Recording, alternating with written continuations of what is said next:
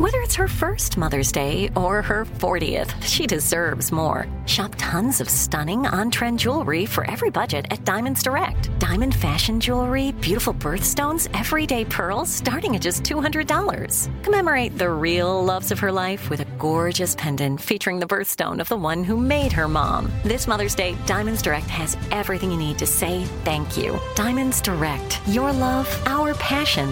Online at DiamondsDirect.com. This is your moment, your time to shine, your comeback. You're ready for the next step in your career, and you want an education employers respect. So you're not just going back to school. You're coming back with Purdue Global. Backed by Purdue University, one of the nation's most respected public universities, Purdue Global is built for people who bring their life experience into the online classroom. Purdue Global, Purdue's online university for working adults. Start your comeback today at PurdueGlobal.edu.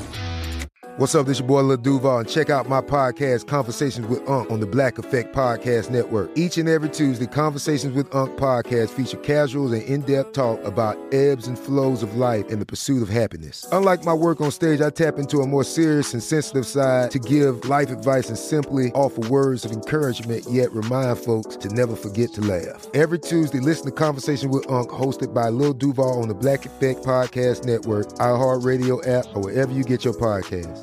Presented by AT&T. Connecting changes everything. Strange News Daily is a production of iHeartMedia.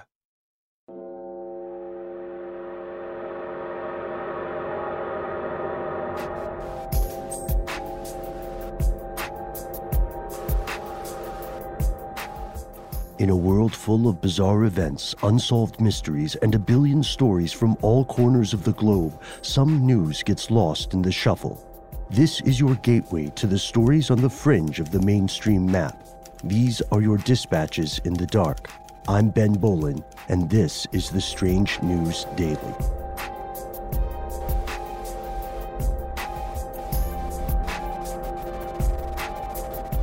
Our first story today. The Supreme Court of the United States has ruled that electors who formally select the president can be required by the state they represent to cast their ballot for the candidate who won the state's popular vote.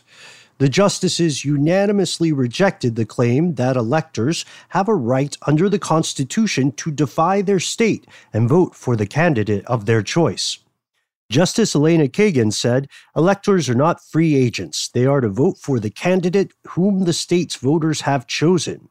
Article 2 of the Constitution and the 12th Amendment gives states broad powers over electors and gives electors themselves no rights. This argument hinges on the Electoral College system. It was created by the Founding Fathers, and it's been the subject of a lot of criticism lately. People say it's outdated or unfair to voters. In 2 of the past 5 presidential elections, the winner came in second in the national vote, but still won the election because they won a combination of states that yielded more electoral votes.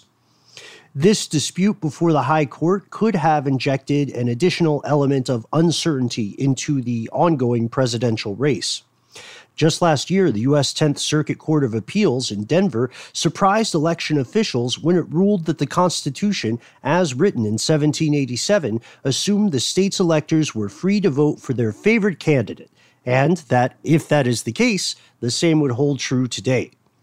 Constitutional scholars countered that although electors may have had an independent vote at the time the nation was founded, they've been required since the early 1800s to vote in line with the wishes of the party whose candidate won the state vote. And ever since then, the political parties have chosen slates of electors who pledge to cast a ballot for the party's presidential candidate should he or she win the state vote. Paul Smith is an election law expert with the Campaign Legal Center. He said the decision prevents a potential scramble over wavering electors in November. He stated, "Voters should go to the polls with the confidence that their vote will count and that their political system will be free from corruption. However far from perfect the current system may be, the chaos of an unbound electoral college would have been even worse." This is an important ruling. In nearly every single election, there are a handful of what are known as faithless electors. They ignore their commitment to their party, and they can cast a vote different from their state's voters. These stray votes have usually been ignored, and so far they have not made a difference in the larger outcome. Most states have laws or rules of some sort that require electors to abide by their pledges and to follow the state's wishes. The Supreme Court agreed to hear two cases on the issue, one from Washington, where the state prevailed, and a second one from Colorado, whose rules were overturned. Harvard University law professor Lawrence Lessig, who represented the electors, said he was not entirely disappointed to lose the case. "When we launched these cases," said Professor Lessig, "we did it because regardless of the outcome, it was critical to resolve this question before it created a constitutional crisis. We have achieved that. Obviously, we don't believe the court has interpreted the Constitution correctly, but we are happy that we have achieved our primary objective. This uncertainty has been removed. That," he says, "is progress."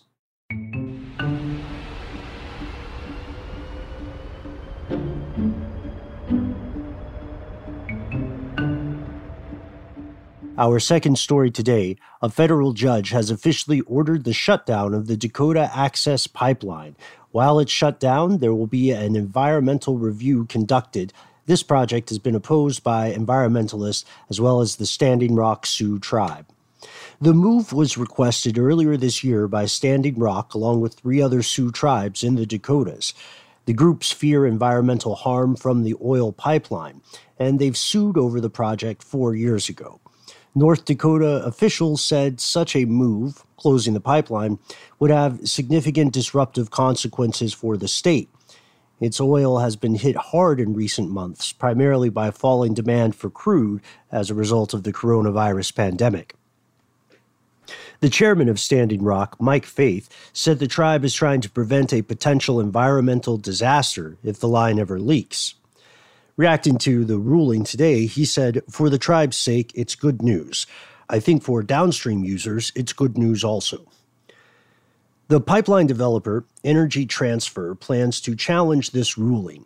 In a statement, the company called this an ill-thought-out decision and said it will be immediately pursuing all available legal and administrative processes, adding it is confident that once the full law and the full record are fully considered, Dakota Access Pipeline will not be shut down and the oil will continue to flow.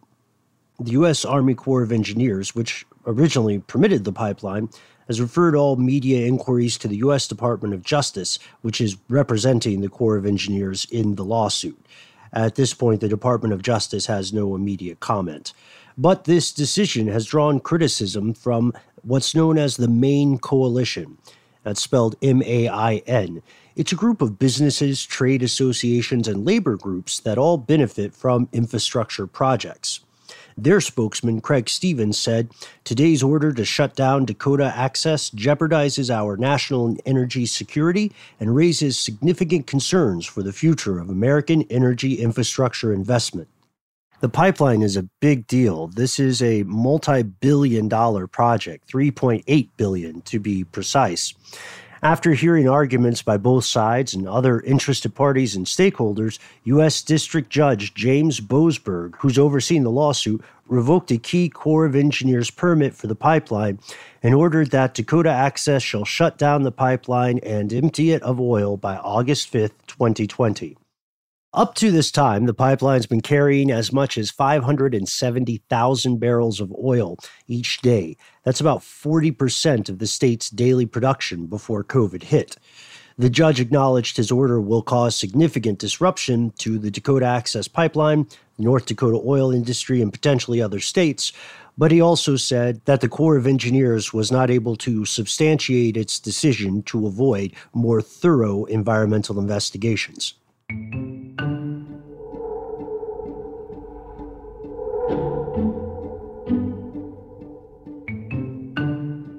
Our third story today. A lot of people who are self-isolating during the pandemic are seeing more and more of their household pets. Dogs might be barking through your Google Hangout or your Zoom meeting. If you're like me, you might have a couple of cats that have become your caterwauling co-producers. And while quality time with pets is never a bad thing, of course, it can be trying for even the most patient pet owner. Still, you're probably not as bad off as Majid Magic Ismaili. He is quarantined by himself with several hundred squawking parrots. In an email to the Tampa Bay Times, he put the subject line as SOS. His letter said, "My name is Majid Ismaili, also known as Magic, and I am a prisoner in my own property with over 200 parrots. No way to get in or out." He says that since early March, he's been trapped due to a court order in a property dispute that's landlocked him on his 5-acre Florida bird sanctuary in Tampa. It's surrounded on all sides by other people's property. So he has been flying solo, taking care of lovebirds, macaws, African greys, and more. There's one large aviary on the property and about 50 individual enclosures. Before the coronavirus, Ismaili, who is 58, said he had no shortage of volunteers helping him out. Now, he says, "I get up before the sun and all day I am cleaning, fixing cages, feeding parrots until night. At night, I answer a few emails from people who want me to take their parrots, but I can't take the parrots now. I am only one person." Some volunteers were allowed to bring him food early on after the court order, but they haven't been back. And Ismaili says it's been a struggle to feed the birds as well as feeding himself. Mostly, he says, both he and the parrots have been getting by eating bananas and bamboo shoots, which he grows all over the property. He's been rationing a few bags of rice and sleeping in a small office nearby. Hop on the internet if you'd like to see a virtual tour of the sanctuary. Ismaili recently gave one over a video app. And as he spoke to the various parrots, they called back. They barked, they imitated telephones and cats. One notable bird just kept saying, want a beer, but mostly was an unending, chaotic cacophony of shrieks and screeches. Ismaili says it's like living near an airport. You get used to the sound. Most of these birds are simply pets that someone else didn't want anymore. Some of them were abused or injured. A few attacked someone. And it's important to note that some of these birds can live up to 80 years, which means that some of them, sadly, outlived their owners. Linda Fowler, the neighbor who's also involved in this property dispute, spoke with the media as well. She said she previously allowed Ismaili to use a path to his property, but she had to take him to court because she was fed up with him being a terrible neighbor. She said he failed to honor a deal made when she sold him the property 10 years ago, allowing her to ride horses across his sanctuary. She says, "I operate a horseback riding ranch and children's camp, and he jumps out of the woods looking like a madman because he lives back there and he makes children cry. After years of abuse from him, I said enough. He needs to use his own egress and ingress. I'm over it with him." She said that she spent $100,000 in court fighting with her neighbor for years over this property. She also says he has a different legal path out to a public road he's supposed to use through a different neighbor's property. That path, we should note, is currently blocked by years of overgrowth and someone else's fence, but Fowler says that's not her problem and that it is up to Mr. Ismaili to figure out how to negotiate that with his other neighbors. A Hillsborough County judge ruled in Fowler's favor earlier this year, but this week the judge granted a stay that will pause the court order, allowing Ismaili to use the path while the case is in the appeals process. Ismaili's having a hard time of it. He says he has no money, he says he has no children, and he puts everything he has into these parrots. If you'd like to learn more about Ismaili's story or get a closer look at his avian roommates, you can visit the sanctuary directly at zaxi.com. That's all for now. We've been asking you to chime in with suggestions for stories you think your fellow listeners might enjoy, to hit us with your best or worst puns and dad jokes, and to share your personal experience with COVID-19, the ongoing protests, or whatever else is happening in your neck of the global woods. Let us know by tagging #StrangeDaily on Twitter or reach out to me directly. I'm at Ben Bowlin HSW on Twitter or at Ben Bowlin on Instagram. Thanks as always to our super producer, Dylan Fagan, our research associate, Sam Teagarden, and most importantly, thanks to you. I'm Ben Bowlin. We'll see you tomorrow. Until then, stay strange.